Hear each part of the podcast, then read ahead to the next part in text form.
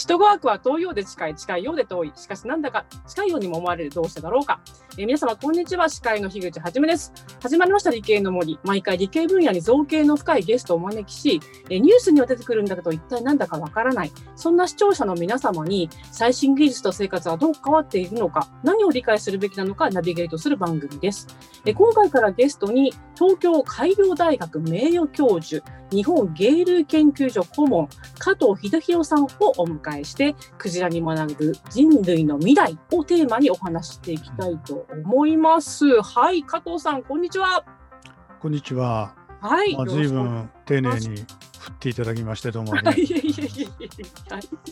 でも今回第1回記念すべき第1回なんですけども、えー、加藤さんのクジラの専門家になるまでのお話と、え後半は知ってるようで知らないクジラの生態について伺っていきたいと思うんですけれども、はい。ちょっとまあここで、まあ、先ほどちょっと触れましたけども、簡単なご紹介させていただきますと、えー、2005年より東京海洋大学海洋環境学科教授をされ,、えー、されていらっしゃったということで、えー、2018年3月末、えー、3年前ですかね、にご退任されて、現在はあ東京海洋大学の名誉教授ということでなさってるということですよね。はい。はい。おっしゃったことは合ってますね。ありがとうございます。ありがとうございます。いや、まあ、あの決して怪しいものではないんですけど、まあ、今もう大学のあの教員は、えーまあ、退任しましたので、はい、あの財団法人の日本芸類研究所っていうところがあるんですけど、はい、まあ、そこの顧問と、えー、和歌山県太治のクジラの博物館の名誉館長と、はい、宮城県石巻市にある星川ホエールランドの名誉館長などをしています。なんかいろいろやってるように あの、はい、館長。聞こえるかもしれませんけど実は実態としてはまあなんですかねあの科学誌の編集っていうのがもう残された仕事かなと思ってまして、なるほどなるほど。ええ、まあ一番力が入ってるのはそこなんですね。まあその次にダジャレを言うことぐらいですかね。そう頻繁には出ないんですけど、まあ10回に3回ぐらいは抑えるという。ぜひ皆様にね、注意して聞いていただきたいと思うんですけど。はいそうですか。これでもなんかいろいろね、あの逸話を聞いておりまして、やっぱり人気せ、えー、人気のね、教授だったということでですね、教授様だったということです。最後の授業、なんか、あれですか、あの、屋台が出たと。あの、寿司の屋台が出たって聞いたんですけど。いやいや、それはあれですよ。大体最終講義っていうのは、はい、あのまあ、どこの先生でも、まあ、どこの大学でも、まあ、ちょっと人を集めて、まあ、学会みたいな感じでねやってその後に、はい、あの改正の交流会をするっていうのがあのー、まあ、普通ですよね。そうそうそう。そういうの大嫌いだっていう人はしないですけど、まあ、私はあのどちらかというとそういう集まりが好きな方だったんで、あのー、まあ、元学生たちが随分頑張ってくれて、あの通知も出してね。えー、屋台での賑やかに来て懐かしい人にも、はい、あのお会いできてよかったですね。そうですね、あれ、あのー、お聞きした話ですと、奥様、それからお子様もいらっしゃる、えー、そうですね、まあ、来たことなかった古い友達も新しい友達も、昔の飲み仲間もあのすごいですよ、アザラシ、えー、まずですね、こういうクジラの研究なさってると聞くと、なんか素人的にはですよ、もう子供の頃からクジラが大好きで大好きでみたいな、そういうあの想像するんですけど、なかなかそうではないということで。はい、なんか大学時代は実はあのクジラではなくアザラシの研究をなさってたというお聞きしたんですけれども。はい、それは真実です。真実じゃなくて、これは事実って言わなきゃいけないんだね。まあ、東京周辺のね、あの生まれだったんですけれども、はい、えー、大学がこう親元を離れて北方のあの某規模の大きい大学へ行ったんですけど。国大ですよね。えー、まあなんかそんなにどっちかっていうと高校時代に勉強勉強なんてしたことはありませんし陸上競技を一生懸命やってたんですね結局、まあ教員になろうかななんても思っていたいたんですけど、まあ、その先生とお話をしてるうちに、まあ、その話したのはインターハイの予選で落ちてからなんですけど、まあ、まあそれからですね、だから聞くタイミングっていうのはあるんですね。だから札幌行ってからは学生寮が非常にあのいいとこだったんですね。あの旧制高校かからの古い寮で、まあ、その北海道内をこう歩いてるうちになんか襟裳岬行ったらナメクジみたいのがいるわけですよ。でっかいナメクジみたいなのおれはなんだべってのことで。でっかいナメクジ。まあ後からそれがアザラシと分かる程度の知識だったんですね。そその時のその、まあ、でっかいナメクジおっしゃられてましたけれどそのアザラシの姿がこう光り輝いたんですか？これをやるべきだって思ったんですか？いやいやもう保護色ですからね、えー、岩と間違うような毛皮をつけてるわけですね。まあ、よくわかんないですよ。く見なきゃわかんないってことですよね。普通通り過ぎちゃえばわかんないです。なんかその姿なんか惹かれた惹かれるちょっと自分でね初めて調べようっていうことになって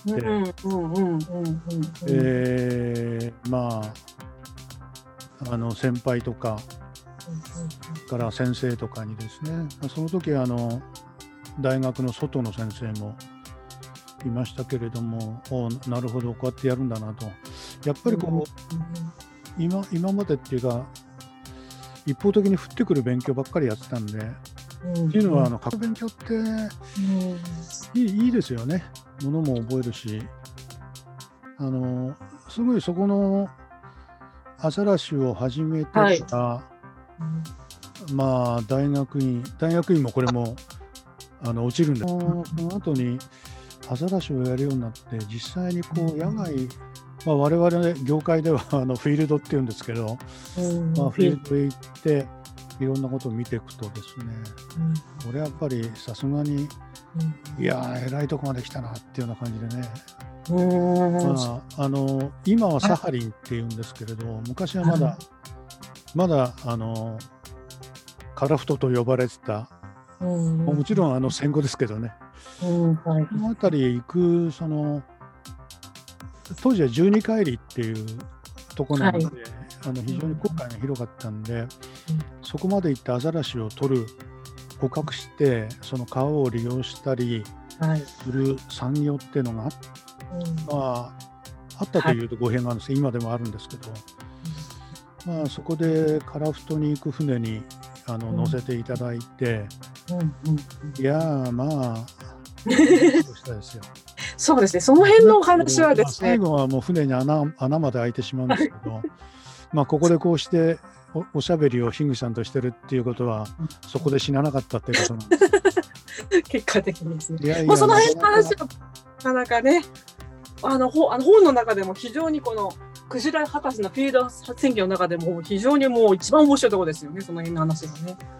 ですよね。面白いと私も思う、書いてて面白かったですよね。すごい面白いです。ぜひ次回お話しいただきたいんですけども、あそうですかで散々このアザラシの話をしてきたわけなんですけども、なんか、あれですよね、アザラシ研究できなくなって、で、クジラの方に行かれたんですよね。あそうですね。はい。これはその間にはまた別の動物がいるんですけど、200回りっていうのが、まあ、1900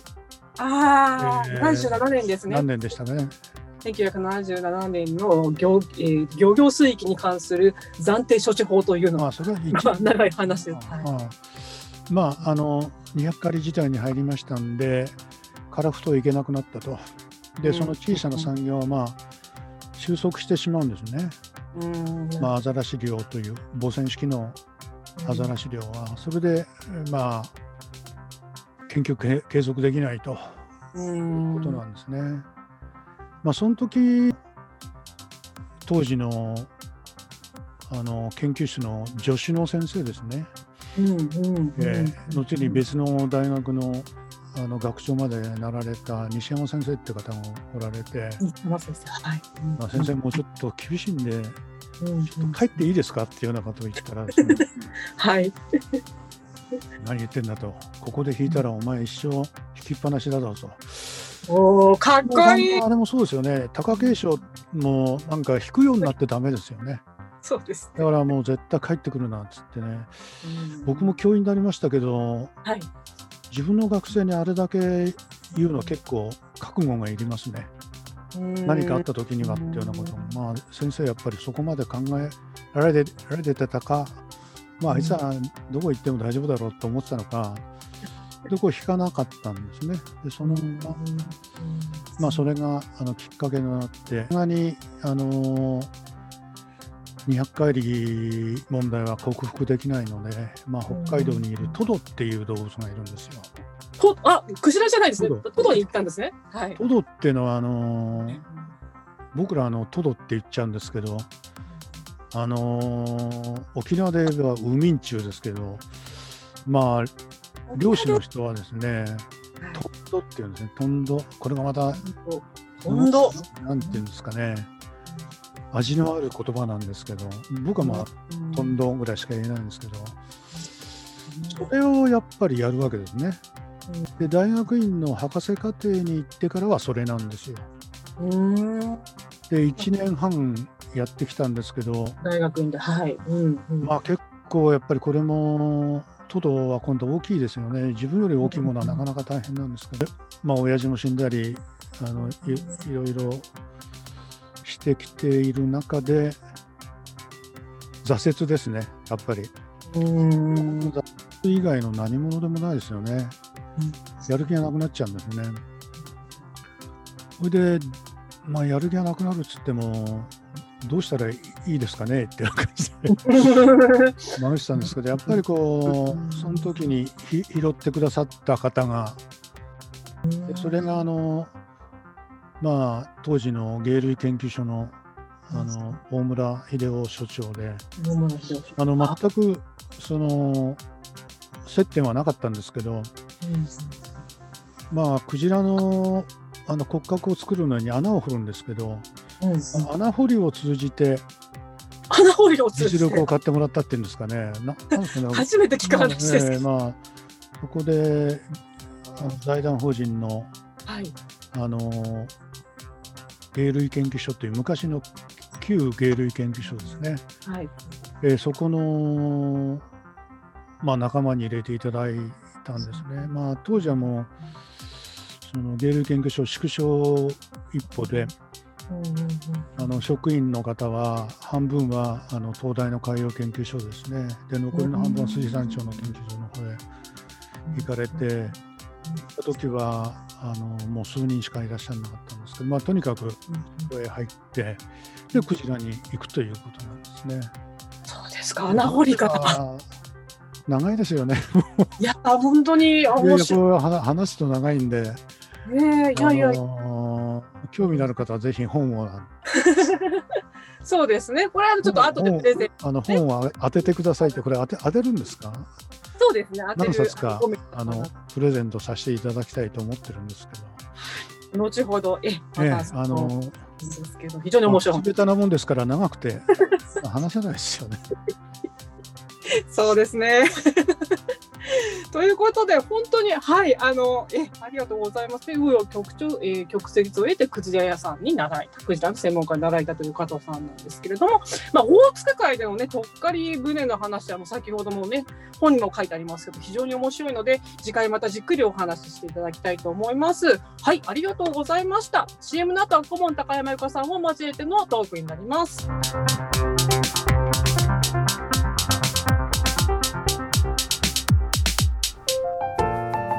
なたの動画をアップすると企業からあなたに面接依頼が届きます。逆指名型就活サイトスタートライン。TSE は鎌倉 FM を応援します。マイナンバー管理システムの老朽化。ご相談は新クライアント総研へ。新クライアント総研は鎌倉 FM を応援します。えそれでは、ここからは顧問のサイエンスライター、高山由香さんを交えたトークになります。高山さん、今回は加藤さんにどんなお話を掘り下げて話していただきましょうか？はい、こんにちは。今回は、まあ、クジラの先生ということで、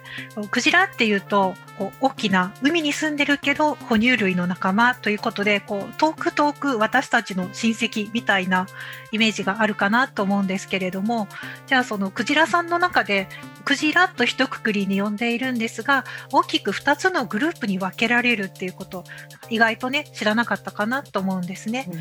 なのでこのクジラさんの2つのグループのお話を伺っていきたいと思います。加藤先生よろしくお願いします。あまり難しいこと聞かないでください、ね、まず、えっ、ー、と、クジラ、ヒゲクジラ類とハクジラ類、類って呼んでも大丈夫？はいはいはい。はい。で、なんか、あひひげと歯なんですかっていう感じなんですけど具体的にこうそれぞれどんな特徴があるクジラなのか教えてください。いやそれを簡単に言えたら苦労しないですよ。まあそうなんですけどね。ね私的には、はい、もうどっちか名前を大幅に変えてほしいぐらいな感じなんですよ。ヒゲクジラとハクジラを同じクジラっておかしいじゃないなっていうぐらい違うんですね。これ一番、あの木をてらってるわけじゃないんですけど、はい、一番違うのはですね、はい、ポリシーなんですね。彼らはもう生き方が生き方が違うんですね。それは一緒にはできないですね。だから、はい、うん、まあそのぐらい違うんですね。それで高山さんおっしゃったようにクジラっていうのは、まあ、今いろんな、あのー、呼び方があって、まあ、僕はあの普通にあの芸目と言ってるんですね。目っていうのは分類をしていく時の、まあ、段階なんですけどね、まあ、これが大きく一括りであって今おっしゃった類類に相当するところはヒゲクジラアモクとハクジラアモク、まあ、このアモク間での違いが非常に大きいということですね。で全部で合わせてまあクジラ目では90種です今。えー、14対76です。14の方がヒゲクジラですね。76の方がハクジラっていうことです。でハクジラってえー、そんなにいるんですかって言うんですけど、なんたらイルカってのはいますよね、その辺に。バンドイルカとか。あなんかよく。あ名前はハンドと言ってほしいんですけど、まあ、ハンドなんですね。えっ、とあと、色分けイルカくらいしか。とかもいる、あの、クジラの中なんですね。ですから、はい、あのみんなイルカとクジラっていうと全く別の動物群みたいな感じで誤解しちゃうんですけど、はい、それは違うと。イルカっていうのはハクジラの中の一部です。一番最初の鯨類が現れたのが5000万年前。さすがに、はい、あのひいおじいちゃんも生まれてないことで。かなり昔なんですけど、ねはい、でその時には陸にいたんですね。でいた場所っていうのはあの低地ス海っていうのを高山さんよよくご存知だと思いますけどその東側の口の方が、まあ、オリジンと言われてるんですね。今の、えー、地球もだいぶ形変わりましたんで地球の陸ですね。まあ、パキスタンとかですねあの辺がそのクジラの発祥の地みたいなところなんですね。化石の調査によりますとまあそこにいたあの、陸生の立派な4本足足もあるで蹄もあるそういう動物からですねですけどまあ簡単に言えば進化していったと。で海に、まあ、広く広がっていって、えー、どうでしょうね。3500万年ぐらい前ですね。私もあの見てきたわけじゃないですけど、はい、だとハクジラに分かれるんですけど、あのヘッケルの系統反復説は高山さん私に聞いてちょうだいっていうぐらいよくご存知だと思うんですけどあの個体発生は系統発生を繰り返すってのはありますよね。で胎児の出来方を見ていくと大体その系統の進み具合が分かるんですけど、はい、クジラの胎児をあの観察していくともともとはハクジラですね。で白ジから、えーとまあ、ヒゲクジラが分かれていく、まあ、これが3500万年ぐらい前なんですかね。もうちょっと前という方もいらっしゃいますけど、まあ、そこからあのヒゲクジラとハクジラが分かれていくということ、えー、まあ、その過程で地球上の中であの水ですからね。水環境の中にいかにあの合理的に適応しようかということで今我々は今生きてるやつしか知りませんけどあの随分いろんな種が現れて消えて現れて消えてっていうその繰り返しのもとに今の鯨類がま成り立ってると。じゃあ昔のことは見てないから全くあのお手上げかっていうと、まあ、クジラのことをいろいろあのしっかり観察したりあの分析していくと、まあ、そうでもないと。大体歴史もあの分かるとあのいうことですね。でようやく2つに分かれたところまで来ましたけれどどこが一番違うかって言われると、うん、口がでかいか小さいか細長いかな口がでかいっていうのが、はい、ヒゲクジラ類ですね顔中口だらけみたいな感じの。えっ、ー、と、えーま、マッコウクジラは？ここはどっちだと思います？よね。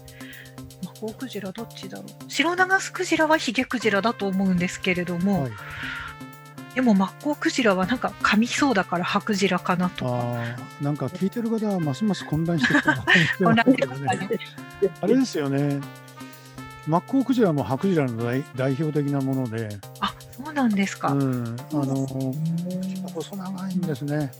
で大体鳥のくちばしみたいなものになっているのが、はい、ハクジラですね、うん、でで口の中にまあ、当然あの白ジラですから歯があるだろうっていうことなんですけど、うん、歯が退化退化しちゃったのもいるんですね。うん、でヒゲクジラはあの全くなくなったんですけど歯を全部胎児の時代にある時代生えてくるんですけど、はい、なくなって歯茎が変化してクジラヒゲっていうのができるんですね。でこれがあのなんかだんだん細かく説明すればするほど面白くなくなるんですけど それはあの一重に意味あってあの異なっていくんですね。やっぱり暮らしていくためにやっぱり一つには、まあ、食べ物どういうものを食べていくか。でヒゲクジラに歯がなくなったのはあの彼らの、まあ、最終的な思考っていうのは小さなものをたくさん食べるっていう、まあ、プランクトンなんかの食性になるわけですけど、はい、その場合に歯なんかあったら一つ一つ挟んでいけないですよね小さなものは。無理です、ね、小さなものはマスとしてはたくさんあるのでそれをいっぺんに、はい、まあ摂取するためにはこの形態がいいんだろうっていうあのイカなんですね。うんクジラは。はい、あのイカにすごい特化していくんですけど、まあ、魚ももちろん食べますけど、イカに特化する。それからイカはもちろんイワシなんかも食べたりするんですけど、まあ、オキアミのようなプランクトンにこうどんどん特化していくわけですね。お疲れ様でした。はい、ありがとうございます。あ